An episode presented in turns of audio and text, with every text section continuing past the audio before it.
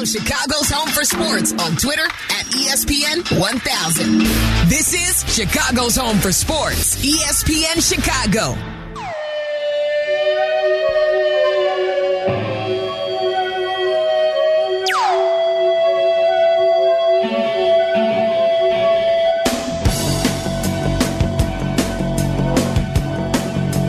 Happy Easter out there to all of our listeners on the E S P N one thousand listening audience.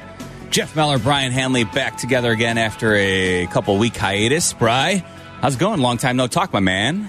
Uh, Jeff, I'm out. If I sound a little distracted this morning, it's mm-hmm. because I'm booking my Bulls playoff trips. So I've got Toronto, uh, you know, set, but I'm just right now going through hotels in possibly Atlanta or Miami. Because you know me, uh, I'm all about uh, the excitement of N B A playoffs, and I wouldn't miss a minute of, of this uh, great play-in tournament. So yeah, before we get there, yeah, you got to get to the uh, play-in tournament before we get to those playoffs. Yes, More yes. is always better. I mean, you know, to me, you know, let's expand this. Uh, you know, everyone should get in. It's like the N C double A people say, everyone should be in the tournament. This, I mean, the excitement of this Bulls season is just, it's culminating into the to the next few weeks here. Or, or, or not the next few days. Well, we'll yeah. see what happens on Wednesday as the Bulls, as you mentioned, you always have been a planner, Brian, and uh, it's oh, good yeah. to see you already have your Toronto uh, taken care of, your Toronto trip taken care of. Of course, the Bulls will take on Toronto on Wednesday in the play-in tournament, so we'll see how that goes. I'm curious. I, I don't even know how to. That we're all, I think, you know, we're all first-timers at this as Bulls fans, so how exactly will this one play out? How, how low how, is the bar? How low is the bar these days? I mean, good Lord. Yeah. Do you think, you know, la- last season it was Patrick Beverly, you know, uh, triumphantly leading the T-Wolves into the into the playoffs, right? Well, here you go. He's got um, so, opportunity. Yeah. yeah, he's got an opportunity to uh, go ahead and rekindle the imagination of when Michael Jordan was standing on the score, scorer's table after the Bulls had won yet another N B A title. Maybe the Bulls can look at uh, a play-in win. You know, I, I, I go back to, I think it was the second week of December. Uh, I was in South Bend watching Marquette uh, pound Notre Dame. Mm-hmm. And I ran into an old N B A exec from my days covering the Bulls in the N B A for five or six seasons when I was at the Sun-Times. And I, I guess he was there scouting. So before the game, we're just standing along the baseline, catching up. And I started asking about the Bulls at that point. Mm-hmm. And, you know, no one knew, you know, what Lonzo Ball's situation was going to turn out to be, and obviously not good. But at the time, he said to me, he said, okay, I get Lonzo Ball is, is, you know, important to them. He said, but this important? Now, this is in December. Yes. And then he said, just volunteered, and when your three best players are your three worst defensive players, he said, where are you going? So, I mean, that's how the league was looking at the Bulls, but at least one N B A exec. And it's just like to get an outside view of our beloved. I can't tell you how disappointed I am in this front office. I mean, I just the the excitement, the swinging for the Vooch deal, where no one saw it coming. To mm-hmm. you know, it just they, they surprised everybody, and it was a big price to pay. But who cared? They were doing something, and you know, generating some excitement, and then going from the feel good team.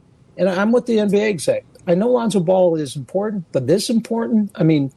What the heck is going on here? And, you know, I, I'll talk to Sylvie. I'm sure he's already up in Toronto. I'm putting, he's going to get tickets for us. You guys got a meet-up, a meet-up sets, a little pregame action, maybe a yeah. post-game coverage here. Um, I mean, he, I mean, he's a huge, he's a, the biggest Bulls fan I know, right? Mm-hmm. And, and where are you going? And I, I, I you know, Vooch, is he sticking around? Is not sticking around? You didn't trade him, obviously, when his stock wasn't going to be higher. They doubled down on continuity. You mentioned Beverly showing up and, and injecting at least a little bit of interest and excitement because of his intensity. But really, is your core really a core? I mean, where, where the heck are you going in this league where you need superstars? Yes, that is absolutely the question. And so they play their final game of the regular season today against the Pistons. And, of course, there is no interest in that game because all eyes are clearly focused on Wednesday's game against the Raptors, the first of the play-in game. They obviously need to win a couple to get into the playoffs here. But the interesting thing that occurred on Friday night happened here in Chicago. But, of course, it was everything surrounding the Dallas Mavericks and what they chose to do. Now, Luka Doncic played a, just a, just a minute more than that first quarter because basically he told the team that he, if there's something to play for, he wanted to play as long as he could. So they allowed him to start, but they did not allow him to actually play in that game. And basically every legitimate player around him was given the night off. And the Mavs they, they, phoned they it cho- in. They chose to not make a play-in, and they, they went into that game with the possibility of being number ten, right? Yes, they did. And and and after making the Kyrie deal and everything, they they decided no, no, draft prospects and uh, that th- those assets are more important than you know defying the odds and, and making your way through a couple play-in games to get beat in the first round. So that was interesting because, you know, Mark Cuban is what you call usually aggressive, right? Yeah, he generally is somebody who wants to win at all costs. But, of course, I think most people, if you've learned anything about Mark Cuban over the years, he's he's practical, if nothing else. Mm-hmm. And the yep. Mavericks, in their infinite wisdom to trade for Porzingis years ago, still owe the New York Knicks a top ten protected first round pick. So that was the impetus for why the Mavericks chose sure. not to play anybody, because they essentially said this. It, it's odd. Think about it. The Bulls are gearing up for a play-in tournament. Meanwhile, a team playing in the exact same league is looking at that as nonsense and saying, no, no, no, no, no. It is in the better interest of this organization if we can retain our on the fringe, you know, you know, top ten pick, and then potentially try and add some talent in the draft before we have to go ahead and surrender that pick to the Knicks that we owe them. It's it's following the N B A and with the draft pick trades is insane these days. But what occurred on Friday night at the United Center just goes to show that it is important to understand it because organizations are making decisions based upon what they've done now. And it's really not a good look for any league, you know, when you have a third of the baseball teams actively tanking, and, you know, Blackhawks have gone through that. And, and you know, when when you have these veteran, you know, how many days or nights do veterans sit in the N B A just because? I mean, it, it's it, it really isn't the ideal if you're the commissioner of the league, but what are you going to do? And, you know, you mentioned Mark Cuban and being aggressive is when, when I was covering the Bulls, he was actively trying to buy the Cubs from the Tribune and Sam Zell at the time, right? I recall, yes. And it, it, similar to what the world's going through now, maybe it was more severe back then, the financial crisis hit, right? Yep. So it was like two thousand eight, two thousand nine. And we were standing there uh, before a game down in Dallas, and he was willingly talking about what it would take and how much he wanted to be, you know, uh, the owner of the Cubs. And he said, but things changed because he told Sam Zell now that interest rates and financing were going to be much higher for him, that Sam Zell would have to take some of the pain and, and you know, come down in price because he was going to have to, whatever he and his investors were going to have to borrow more money. Mm-hmm. I think the Ricketts ended up getting it for, what, eight hundred fifty, nine hundred million or somewhere in that area. And Sam Zell wasn't playing ball for that. And so Mark Cuban, to your point being a pragmatist, said, I'm out. Uh, like he does on Shark Tank, right? Sure. Um, he just said, you know, if you, I'm a businessman. If you're not going to willingly play ball with me here, I, I'm going to have to pay X, you know, tens of millions more in interest. And so you have to come down on the price. And Sam Zell said no. And, you know, Tom Ricketts went to his dad, uh, Joe, and just said, and Joe, Joe Ricketts, not a sports fan. He, and, and he, you know, Tom told me stories like, Joe's like, why would I want to own that team? What? And he said, because they, they sell out, win or lose, Dad. See, now that got Joe's interest. He sure. didn't know a damn thing about. I think he uh, Todd Ricketts one time told me that Joe thought uh, when they they win the uh, World Series, he called it the Super Bowl. That's how much he's not a sports fan. So and, and he wasn't so, being I mean, hyperbolic. He was just confused. No, no, no, no. He just really doesn't yes. know. And but he knew enough to cut a check so the kids could own the team, mm-hmm. and they ended up winning the World Series. Some call it the Super Bowl. But I mean, it, it's it's amazing because we all see now how these sports franchises uh, increase in value year to year by double sure. digits, even if you stink. Yes. And they've stunk for a long time, Chicago Bulls. So I, I you know, it, it, it's interesting to see that balance between teams saying, okay, we could be a playoff team, and the Bulls are desperate enough because their goal going into the season was to be at least a second-round playoff team. I mean, even that's not much of a goal, but here we are. Yeah. You know, we're number ten. But the dream is still alive, Brian. That's it. Uh, you you, you got to be in it to win it, as so they say. As they close out the season, and I don't uh, anticipate us seeing a whole lot of uh, real important players play much today for the Bulls. But as they close out the season, uh, to bring it back to Mark Cuban, you mentioned Um, you know, just the nature of how he at one point said, hey, let's uh, let's share the pain here. He is feeling the pain. And this was Cuban on Thursday discussing his superstar, Luka Doncic, and his frustration. That's the N B A. People are going to get frustrated. The best competitors are frustrated. Dirk, when we lost, never left the season happy. We didn't always have great chemistry every single season. That's just the nature of the N B A. Players don't talk like that. You know, it's just like, hey, I'm here for the next seventeen years. You know, he'd like to be here the whole time, but we got to earn that. I mean, before Giannis won, everybody saw, oh, where's he going? Where's he going? He's not staying. He's not staying.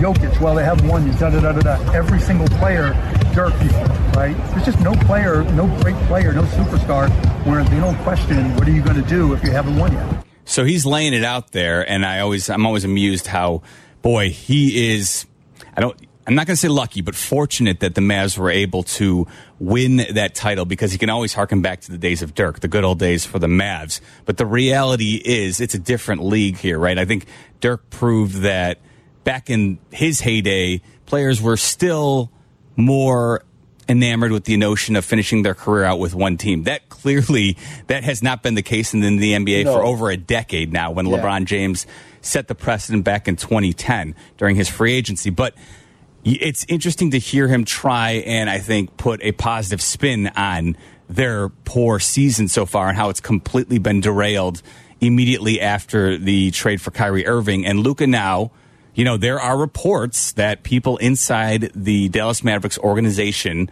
believe that Luka will demand a trade next summer. Like, he's going to give the team maybe one more year to try and prove that they can actually surround him with the talent he needs to be a contending team. But it's, you know, thinking back at the short, you know, the most recent history of the league, it's not often, though, you start to hear when a player hits that point where they're disgruntled. Yeah, I was going to say, can you really think he'll have the patience? And and what could Mark Cuban and the, the Mavs do within one offseason to to change their future appreciably to make Luka say, okay, now now we're on the right track? Therein lies the question I'd like to explore. Got a couple of N B A insiders who weighed in on this that we can play for you coming up next. And just how interested should the Bulls be if Luka Doncic becomes available? That, to me, is the primary target. They need to be starting to think about, what are we going to do? What assets do we have? How can we line this up so that if, when Luka wants out, we're the landing spot? three one two, three three two, three seven seven six. Meller and Hanley on until eleven o'clock today, hanging out with you on this Easter Sunday. Come on and join us. Talk some Bulls. We've got Jesse Rogers coming your way at nine thirty. We'll also check in with Kevin Fishbane around ten thirty. Talk some Bears as well, right here on E S P N one thousand. Listen to us now, live on the E S P N Chicago app. This is Chicago's home for sports, E S P N Chicago. Bulls by seven in the early going. Here's Doncic through the defense. Wow, tough finish yeah. by Luka. I'll tell you what, he's he's a lot more athletic than people give him credit for. Doncic has yet to take a seat. eleven points, five rebounds, three assists. Working on the rookie Terry. Let's everybody clear out. He's just so patient, man. Superstar players know they're going to get their shots. Speaking of deep threes, Doncic misses. Powell the rebound. Doncic spots, goes behind the back. Smooth and slick is Luka Doncic's bag. He's able to get two on the second chance. And that might be it for Luka Doncic tonight. Yeah, they're shaking, shaking his hand like, you know, that might be it for him. Interesting things unfolding at the U C on Friday night as the Bulls hosted the Mavs in a game the Mavs needed to win to stay alive for their play-in hopes. And that was not to be the case, because outside of Luka playing thirteen minutes, Nobody else of importance was playing for the Mavericks. They had all been short down, shut down. A decision that Jason Kidd termed an organizational one, and which is now, apparently, from reports, going to be looked into by the league. So that's an interesting little uh, nugget that was uh, thrown in there as well, and probably no surprise, I guess, right, Bri, when you think about it? Yeah, I mean, it's a bad look. I don't know, you know, what you can you can find them. Okay, what are you going to do, take a draft pick? I, you know, they're not the only team doing that. I mean, some some go in the entire season with that intention, right? Mm-hmm. So just because, as, as Rick Morrissey wrote, the headline was uh, mediocre Bulls in the N B A's flim-flam play-in tournament are a perfect match. It, I mean, it's it's a contrived way to make mediocre or worse teams uh, interesting to the very end, right? Sure. But, so what do you do? I mean, what you know? Oh, how, you, you should have played your best players to be number ten and get in that play-in tournament and then make some noise. I mean, we get you know, winning isn't the only thing; it's everything. Whatever. It, that, that doesn't it doesn't work anymore. In particular, in the N B A, it just doesn't work. Well, and that's because you, I think, at this point, it is clear you need superstar talent if Absolutely. You're going to truly be considered, you know, more than just playoff fodder, but an actual playoff contender. You need the superstar talent. And even then, as the Mavericks have proven, you need more than just a superstar, but it begins and ends with having a superstar to build around, as we saw for so many years here during the nineties with the Chicago Bulls dynasty. And Luka Doncic right now, there are reports that the Dallas Mavericks are concerned that he could be requesting a trade as soon as the twenty twenty-four season. Tim McMahon, E S P N N B A Insider, is reporting that. Tim McMahon also said this. The I think this was on Friday before the game actually took place between the Bulls and Mavericks, but also when everybody knew what the Mavs' plan was. This was Tim McMahon on the N B A Today. I'll say this. He's a man of his word. They have a chance. Luka Doncic is playing. The rest of the organization, let's be honest, they're pulling the plug around him. And when I talk to somebody in the organization today, I, look, there is real risk here. And the biggest risk is that Luka looks around and says, dude, I said we wanted to fight as long as we have a chance. Why, why aren't you guys backing me up? Mm. And basically I was told, hey, it is a fine line. But at the end of the day, Luka wants as much talent on the team as possible. The organization is doing what's they feel is necessary to maximize their odds of being able to put talent around Luka. But again, uh, that's a tough situation. And, you know, look, the other lingering question here, you mentioned Kyrie Irving is out tonight managing that uh, right foot injury. Uh, that will be recovered when he is a free agent this summer. Has Kyrie Irving played the last game for the Dallas Mavericks? We'll see. The Mavericks hope not, but we won't get an answer on that until July. Brian, I think you have to truly reflect, and again, that's Tim McMahon on the N B A Today on Friday. I think you truly have to take a deep internal look at yourself and ask, where have I put myself when I'm relying on re-signing Kyrie Irving Amen. As the linchpin of my offseason? When when I'm listening to Tim, I'm, I'm I'm worn out with the whole Kyrie experience, and I get the talent. It's undeniable. Mm-hmm. But am I really dependent, uh, you know, saying that he is a pillar, if not, you know, certainly Luka's one. If he's one A to my building a championship team, boy, oh, boy. I mean, you talk about something that's a wild card any any night, let alone any season. I, I just, I can't imagine. But it, it, you circle back to the Bulls. You need, you need what's the rule of thumb? You need three all-stars, if not superstars, to, to win a championship, right? You need at least two to be in the conversation. Absolutely. Absolutely. And I would say, I think if something, if, if nothing else, what we're seeing is you need perennial all-stars. I'm not Absolutely, talking about not. guys like Zach Levine and DeMar DeRozan and, there, yeah. and Vooch, who have made all-star appearances in their career. But you have to ask the question, did they do so just because they were putting up some, you know, they were, they were padding the stats on teams that weren't winning? No, you need, in addition to hopefully three all-stars or all-star caliber players, you need a superstar in the mix. Absolutely. You need at least one. And and Zach, and I know his defenders are out there, you know, he's a max player. I mean, there's no denying that. And nowhere would he have gotten that money but for the Bulls, who had the money and no recourse. And by the way, no one's knocking on the free agent door of the Bulls for the last fifteen years. I mean, it's not a destination for free agents. So to your point, you have to position yourself to land a guy like Luka through trade, and I don't know what that looks like in terms – I mean, I know what it looks like in terms of what assets you'd have to give up. I don't know – I know the Bulls don't own those assets currently. So, I mean, I don't even know where you'd be in that conversation. Well, but this is what – This I, is not This is not a destination. I mean, no. The days where they were going to, to Cleveland with half a dozen other teams and putting a, a bullet point presentation on for LeBron and his people, and then – hosting D. Wade at, uh, for dinners and thinking they're going to get both of them, and they end up down in Miami, obviously. I mean, you, you haven't come close to anybody. Ben Wallace was a sixty million dollars free agent uh, signing from the Pistons because, one, the Bulls, well, I was covering that team, they thought they were diminishing the Pistons by getting Ben Wallace, and two, that he was going to thrive here, and it turned out the biggest story with him was whether he could wear a headband or not. I recall, yes. Yeah. Yeah, that was a, a bit of a disaster, and certainly when they ended up landing Ben Wallace, he was at the point in his career where he was no longer as instrumental yeah. as he was for the Pistons when they were winning titles.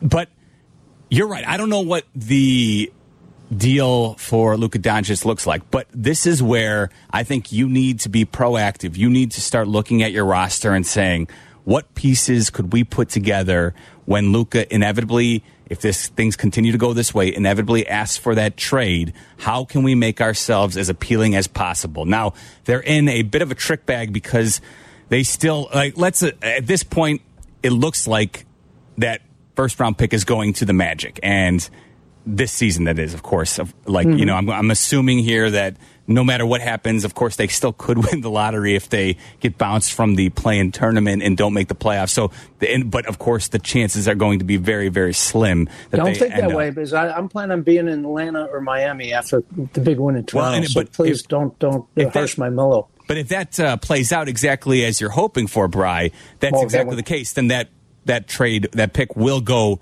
to the Orlando right. Magic in right. the deal that they made for Vooch. So that would actually, though, I think, move them in a direction where they could start to look at the possibility of getting assets ready to trade for Luka Doncic, because you need to you need to complete that deal so that you have all of your potential assets moving forward so that you can make it appealing. Because as we've seen, the superstar trades that tend to happen now at this point, it's four or five future first-round picks.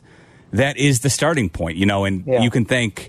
You can thank the Minnesota Timberwolves for making the trade for Rudy Gobert, for really starting that situation. But, of course, it played out with Kevin Durant and the Phoenix Suns, too. You had, uh, and you're seeing, too, you, the, when you give up a young asset who you're not completely sure what he is, Mikal Bridges has looked awesome for the Brooklyn Nets. And the Suns are kind of clinging to an aging superstar who they hope can provide them relevance and maybe get hot in the playoffs and, you know, send them on a deep run.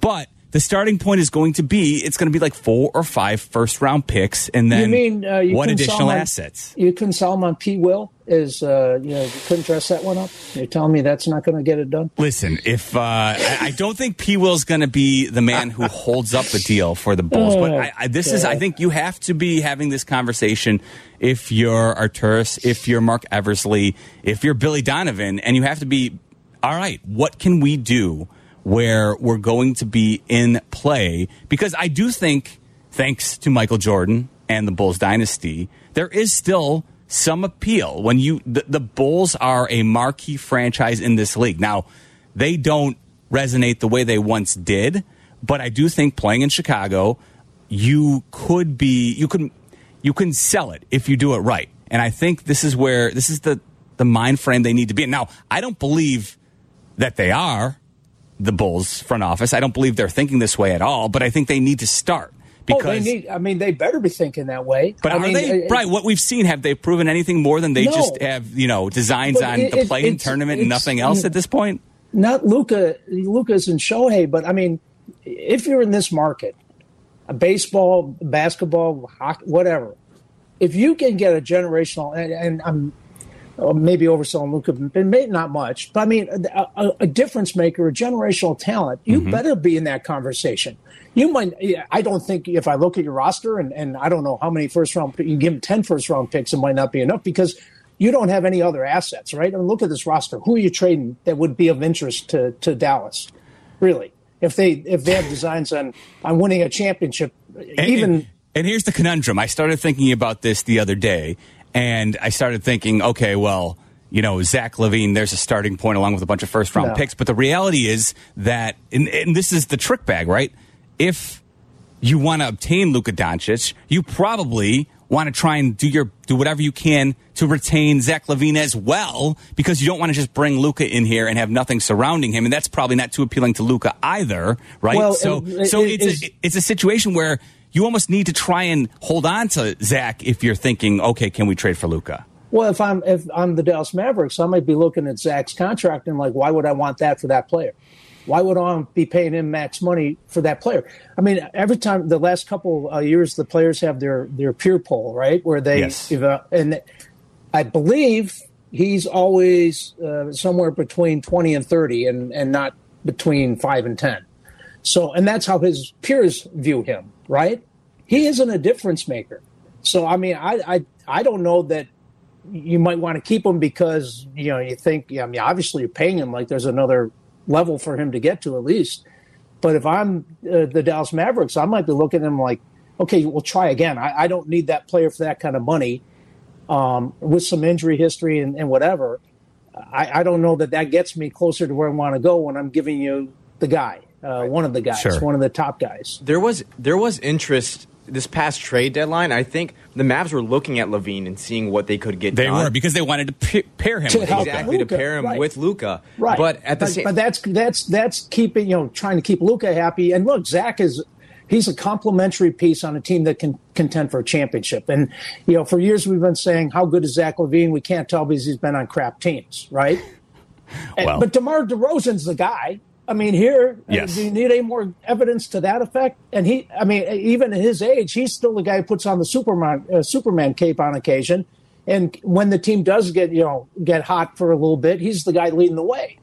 It's so. A, no, no, it's it's a great point, Brian. And, and uh, the other voice, of course, is Jake Cantu, who is a Dallas Mavericks fan. So it was a perfect yeah. day. And, and yeah. so what are your thoughts, Jake, as we break this down? We're going to uh, break here momentarily and bring in Jesse Rogers to talk some baseball. But what are your thoughts as a Mavericks fan listening to us Chicago yokels talk about the Bulls going after your superstar? First of all, it's fun. And I didn't think we'd be at this point uh, a year into a second contract um, now. But I, I look at it. And there is kind of a point in this, I guess, era of N B A that this is inevitable. And y- y- y'all have been talking about it, right? Where we see a superstar like this. We've seen it many times in the previous years of, of stars. Heck, the, the Mavericks got one of them uh, from the Nets and Kyrie Irving, right? Mm-hmm. But you look at it, if this is the road we're going to go down, and I don't, I'm just, I want to stay in the middle because the Mavericks haven't done Luka justice, one, and two, Luka, he's given it all in the playoffs. He's done everything in the playoffs for them. But at the same time, too, we've seen Luka cry to the refs. He has some issues. I just think the baseline is, if you're going to trade him away, six first-round picks at the minimum. uh, scale of one to ten, Jake, as a Mavericks fan, how concerned are you right now about Luka Doncic? Uh, I'm again, I'm trying to stay in the middle, so like at a five. All right. Out of five, we'll see where they're going to do in this offseason. Like, you just can't sign JaVale McGee again and, like, a, a type of player like that in the offseason and say it's a done deal. They got to make some moves. They see. Let's see what they do with the tenth pick, if they trade that away or if they do use that. But um, I'm I'm holding. I'm in a holding pattern right now. I'm fine. I'm not fuming. Let's see where this goes in the summer. Calm, cool, and collected. We'll, we'll have to make this a, a, a running theme, Brian, where we check in with uh, Jake Cantu's fear level about his superstar in in uh, in Dallas. three one two, three three two, three seven seven six. If you want to talk a little bit of Bulls, we'll get back to that in a little bit. Up next, though, Jesse Rogers gets us up to date on the Chicago baseball scene a little over weekend right here on E S P N one thousand. This is Chicago's home for sports. E S P N Chicago. Listen now in H D on our app and on E S P N one thousand.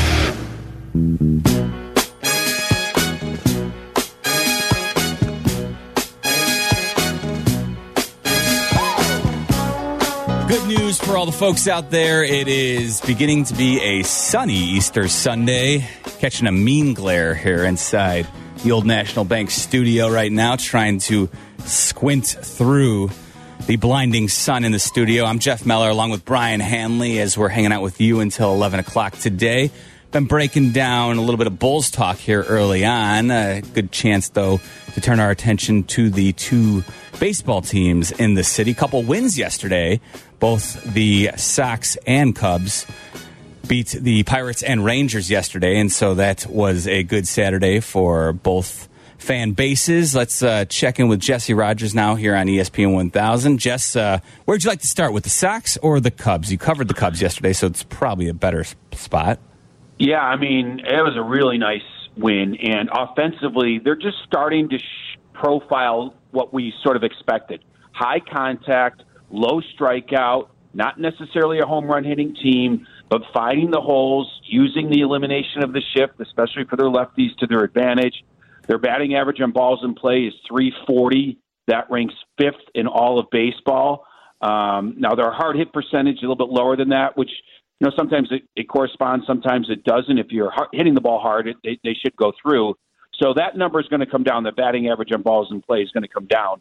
But the point is they're making contact, and, and their offense sort of profiles for this, and it's working out. And I think they're also taking advantage of teams uh, that are like the Rangers and maybe the Mariners and Padres and Dodgers that are going to be coming here in April. I've, I've said this all week. This is the time to take care of them when they're not used to playing outdoors, even even if it's fifty today. You know, it, it's not – It's not great for the Rangers, and, and uh, you know, the Mariners are going to get a lot warmer. So you kind of like what the Cubs are doing offensively, and that was kind of the question mark coming into the season. And, Jess, we talked about it throughout last season, both sides of town, but in Southside in particular, because they were relevant, or we thought they were going to be. You're going to have to hit home runs to, to be a contending team. But that said, uh, the Cubs come into the yesterday last uh, in home runs. And I know David Ross was talking about gap to gap. I, I'm impressed. Both sides of town, two out hits, two strike hits, um, you know, smart base running. I mean, and and uh, the White Sox have stolen. They're perfect, twelve for twelve stealing bases, but going first to third. Uh, it's it, you know, it's fun to watch, and it's it's good baseball, right? I mean, it, guys are coming through when the odds are against them. I mean, look what Swanson did in a blowout game. He takes the extra base. Uh, going home on that on that play where they threw it in lazily to, to, to the infield from center field there. So, yeah, you're right. And and I, I like everything the Sox are doing other than three starts, right? right? The three bad starts. After that, it's been good baseball. It was good baseball in Houston. It was good baseball yesterday. Clevenger's actually looked better than I thought he would early on. I thought that might take some time. Gave up a little bit yesterday, but if you combine his two starts, pretty good. And you're right, twelve for twelve in stolen bases. They're getting contributions from guys you weren't sure of, starting with Luis Robert, who's played better. If you combine his offense and defense, it's like the mm. best week of baseball out of Luis Robert yep. in a long, long time. So a lot of good things about the White Sox other than those three starts. And, you know, that's still the most important part of your team. So if three out of every five starts are bad, they're going to be in big trouble, but you'd expect some rebound from some of these guys. Kopech today will be interesting to watch after his last start. Yeah, yeah. Jesse Sunshine over here telling me that uh, the Sox look good aside from those three games where they got their heads bashed in. Well, Chris Chris Kampka, Mister Sox Stats, tweeted out uh, through before yesterday's game, through uh, eight games, the Sox had allowed sixty-one runs, and the last time they did that, they were a ninety-five win team in two thousand. So I tweeted back, don't stop now, boys. Um, exactly, exactly. There are a couple things. I mentioned batting average on balls in play for the Cubs. Well, the White Sox rank first in baseball. Their balls are getting three fifty-five batting average on balls in play. That's going to come down. Um, in fact, their hard hit rate is below league average. So they are getting some fortunate, you know, bounces and balls falling in or whatever the case may be. It doesn't matter. It looks like a good offense. And I mentioned this the other day with Waddle. Um, the loss of Eloy can be withstood a lot better this year because Jake Berger and Gavin Sheets are that much more advanced. You combine those two, you can get some decent production, and they're both off to good starts. So you got to give them credit for developing those two hitters and having a little depth with Eloy out. Again. No. It's, it's, it's, yeah, the offense really uh, not so much in question, but of course, every fifth day, can the White Sox stay competitive? Of course, if Michael Kopech is going to do anything close to what he did in his first start, that's going to be troublesome. So what's the expectation today in Pittsburgh as Kopech's on the mound against the Pirates team, where even though the Pirates are off to a decent start, uh, Johan Oviedo, Oviedo uh, is the other the opposition. So there's an opportunity for the Sox to take the series here as long as Michael Kopech can give them a solid performance. What do you think, Jess? Uh, yeah. Was was the first start just an aberration, or, or should Sox fans be concerned about Kopech? I think it's early to be concerned. I, I, you have to remember he was a little bit behind in spring training coming off the knee injury. So let's pretend like that was the last spring start. You know, if you mm-hmm. want to play those mind games, we can. I think a lot of people that dive into the numbers want to see a fastball with a little bit more zip or just straight out velocity, velocity, not philosophy, but velocity. Um, I, I'm more in the zip category. Like it needs some finish to it. Um, he's thrown... In previous years, he's thrown that fastball on an average of like ninety-seven, okay? But in other years, it's been ninety-four, ninety-five, ninety-six. Yes, those mile-per-hour differences can make a difference, but if it's got some finish, if it's got some movement, you're fine with ninety-four, ninety-five. You can get away with that as a starter, but I didn't see that in his last start. I didn't see that finish, and I certainly didn't see any movement. It was straight. It was belt-high sometimes. It was even, you know, letter-high sometimes. But guys can get around on ninety-five letter high without movement or without any sort of deception. So uh, that's what I'm looking for, something more out of his fastball, whether it be more velocity, more zip at the end, more movement, something like that, so guys aren't teeing off on him. I don't know if he was tipping pitches or anything like that. I just think his pitches were flat and getting hammered. These are major league hitters, and they will hit ninety-five straight. That is the difference. If you can throw one hundred straight, you can get away with it sometimes. Mm-hmm. He's not throwing that. So at ninety-five, you got to be a little bit more deceptive with, with how you throw it, where you throw it, and all that jazz. Interesting week for David Ross. I mean, Jed Hoyer said he's a rock star manager and, and has, you know, given him a contract that he's going to be here a long time. And I like, you know, love David Ross, but he had uh, he channeled his inner Tony La Russa from last season with some of the decisions he was making this week. Both sides of town, uh, you know, Pedro's uh, Grifal said he was going to be a different type of manager and accountability and I think more discipline. Um, what what do you see in the dugout from the north and south side so far? Let's start with the south side. I mean, I have not seen this guy crack a smile in front of me. Now, I don't cover it every day like the beat guys on the road, and I'm sort of half kidding. I mean, I probably have to, but he is a serious dude. And I think it is in part his personality, but I think it's in part also he knew what went on here last year, and he needs to lock things down right away. You know, from the accountability standpoint, from the focus standpoint, let's err on the side of being a little bit too serious right off the bat.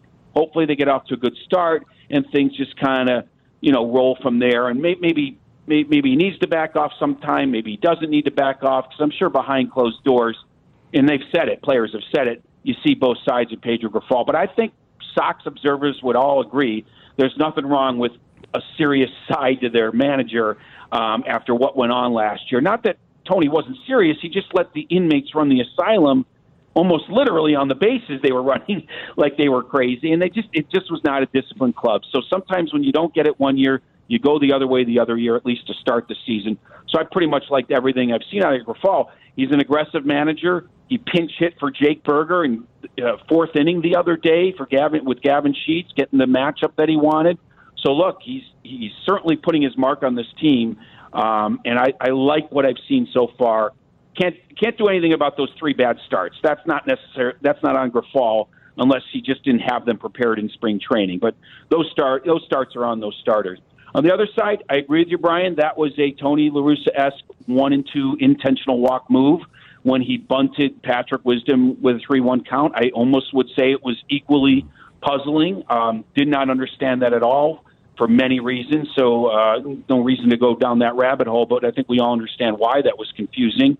But other than that, I think he's doing well inside that clubhouse, just like Grifal is establishing or trying to establish a winning culture coming out of this mini rebuild. Um, for the most part, pulling the right you know, triggers in terms of the right levers, I guess I should say, in terms of bullpen usage and stuff like that. Every manager is going to make their mistakes. But I don't see any problem with David Ross any more or less than I did a year ago or a year before that. I think he's a solid manager um, without as much pressure on him right now, but it certainly will grow as, as this team grows.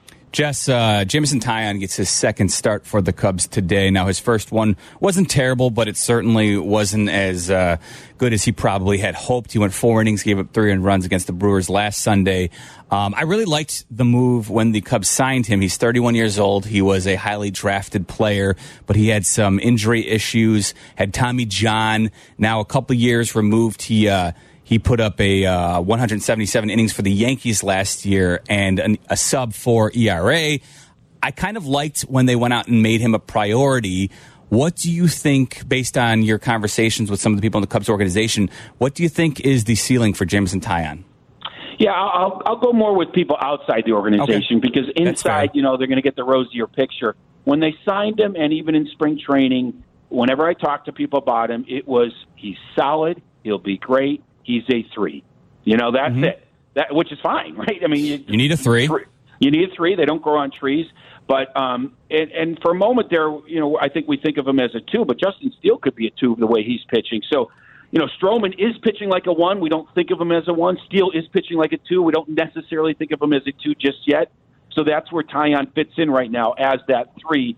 He's a contact guy in a season that they've eliminated the shift. So if you watch last game, there was a lot of hits. A lot of balls that fall, fell in. Some were soft contact. Some were hard contact. But he's going to have to strike out a few guys here and there in big moments, right? It can't just be about contact.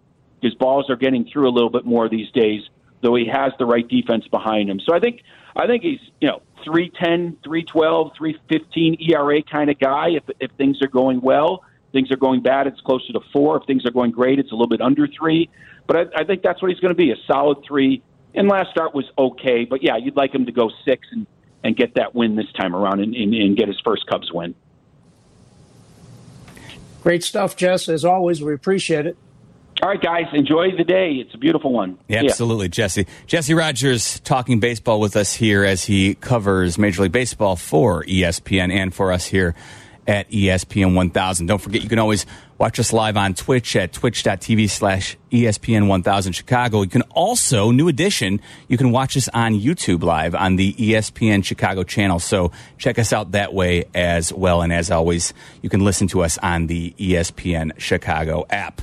All right, Bri, I have to ask the question up next. Is it finally the end of an era?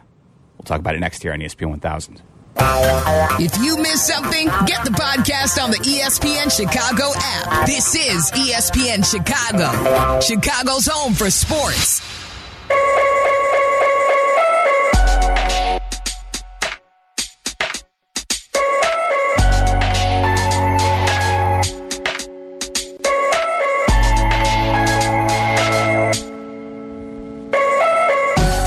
Brian Hanley with you on E S P N one thousand until eleven o'clock today. Got word early this morning via his social media platforms. Tiger Woods officially withdraws from the Masters. Posted on Twitter, I am disappointed to have to withdraw this morning due to re-aggravating my plantar fasciitis. Thank you to the fans and to the Masters who have shown me so much love and support. Good luck to the players today. A little bit of a... Uh, interrupted Masters due to weather, of course, as they sojourn on to complete the third round today and try and wrap things up before darkness today so they don't have to push into Monday. It would be the first time since nineteen eighty-three if they have to conclude the Masters on a Monday, but um, they're going to be up against it, Bri, as, uh, as uh, they still have plenty of golfers to go to complete the third rounds. Uh, right now, Brooks Koepka is still your leader. He is twelve under. Jon Rahm, minus ten. Victor Hovland, minus eight. And Victor Cantlay is minus six. As uh, Cantlay has completed his third round, but both Koepka, uh, all three of Koepka, Rahm, and Hovland still have the third and fourth round to go here. But uh, Tiger Woods officially withdrawing from the Masters. Um, he was, in some ways, fortunate to even make the cut, because of the performance he put on yesterday and just a, a bad, bad uh, rain storm yesterday. But uh, is it finally was, is it finally over for Tiger, Bri? It, watching that yesterday, and he backed into making the cut, but he, it was his twenty-third consecutive cut at the Masters, so he ties Freddie Couples and, and Gary Player on the all-time Masters list, never missing the cut. But he did back in. Justin Thomas and uh, Sanjay Im imploded in their final couple holes. And, it, you know, before they did uh, finish up the way they did, those two golfers, it looked like Tiger was just going to miss the cut because of, like you said, his rough round. Yep. And watching the Volkan's face, I was thinking to myself, watching him think, I'm all, I wonder if he's almost relieved, not that he, he's not the competitor that he always has been, mm-hmm. but it just looked like, I, I was thinking, maybe he, he doesn't want to persevere and have to go through another you know couple rounds in one day or two days, whatever it is. But it looked like he was just struggling. Um, and that said, I before the tournament started, I'd opened up my FanDuel app uh, there, Danny Zetterman, and bet a Masters special where Tiger makes the cut and Jason Day has to finish in the top twenty. And now, you know, I thought the bet was done because I thought Tiger wasn't going to make the cut. And now Jay, uh, uh, Jason Day gave back four strokes in the last four holes yesterday, and he's going to make it interesting for me today. But wagering aside, mm-hmm. it, it's just, I just don't know. I mean, you're, you're seeing Tiger spray drives and fly uh, greens, and the putter is just not dependable. And then the conditions... physically, I just don't know how much he has left, and I know he wants to continue to at least get play the majors and all that, but he sure looks like whatever the heart wants to do, the body just is well, not agreeable. Yeah, the, the the the legs, you just have to. I yeah. think the you know if you look at it from a practical standpoint, sure he can put to you know uh, the occasional uh, performance on for one round, but you know for seventy-two holes, that's where you say I, I don't know if he's capable of actually putting together four straight days of you know that prime performance. It would seem unrealistic you know to believe he could do that. So um yeah it was uh, it was just watching it, it's sad you know to watch yeah. the end for a legend, and it truly did kind of feel like that yesterday, standing in the pouring rain at Augusta. He's barely like hobbling around, yes, and it's very painful to watch sometimes. Yeah, the look on his face, the grimacing, and you know he doesn't he doesn't want to be you know yeah, sitting like, there making trying to make a sixteen footer to make the cut, and he didn't, and then he does make the cut because two other guys can't get their game together in those horrific conditions. And um yeah it's it, it's it's tough. Now, but that said, and and you know golf has kind of moved on anyway without Tiger. That's oh. a pretty good leaderboard. Yes, and the young guns uh bring it pretty much event to event and uh, major to major, and it's still it's. I mean, he set the tone, and all these kids grew up watching him and inspiring, inspiring them. So his, you know, he, he's a big part of of guys from all around the world uh, being on this stage uh, currently. Let's be honest, though. I mean, selfishly, as viewers, we don't tune into the Masters to watch just dismal, rainy conditions no. and and and. Uh, Tiger limping around like he's Willis Willis Reed on the golf course, right? Like, yeah. like it's just that's not why we're watching the Masters. Of course, nothing you can do about it, but uh, just uh, a tough watch yesterday for anybody who has enjoyed Tiger Woods' career for as long as he's been so dominant throughout the sport. Uh, one though positive note, uh, it just it always uh, the Masters and Freddie Couples. Bry, uh, the oldest man to make the cut at sixty-three yesterday. Yet again, Freddie Couples. I always love just tuning on the Masters Thursday and Friday, knowing that Freddie Couples is going to give me a couple good rounds, right? Just to uh, to make things interesting, make it's me feel amazing. young again. I'm, He'll make you it, feel young again. Seriously, I mean, he, he didn't back into anything. He earned it, and uh, it, you know, if you're if you you know like the old time golf and, and got, you know, old-time names. You'd love to see them have a, a their day in the, I'd say, sun, but that's not been the case. But you know, who doesn't like Freddie Couples, right? Of course not. Uh, he's Hanley. I'm Meller. Up next, we will uh, move to some Bears talk. Uh, some interesting articles put out this week by uh, several different people. Thought, uh, are we starting to get concerned a little bit about Ryan Poles? I'll explain why I am in two short minutes.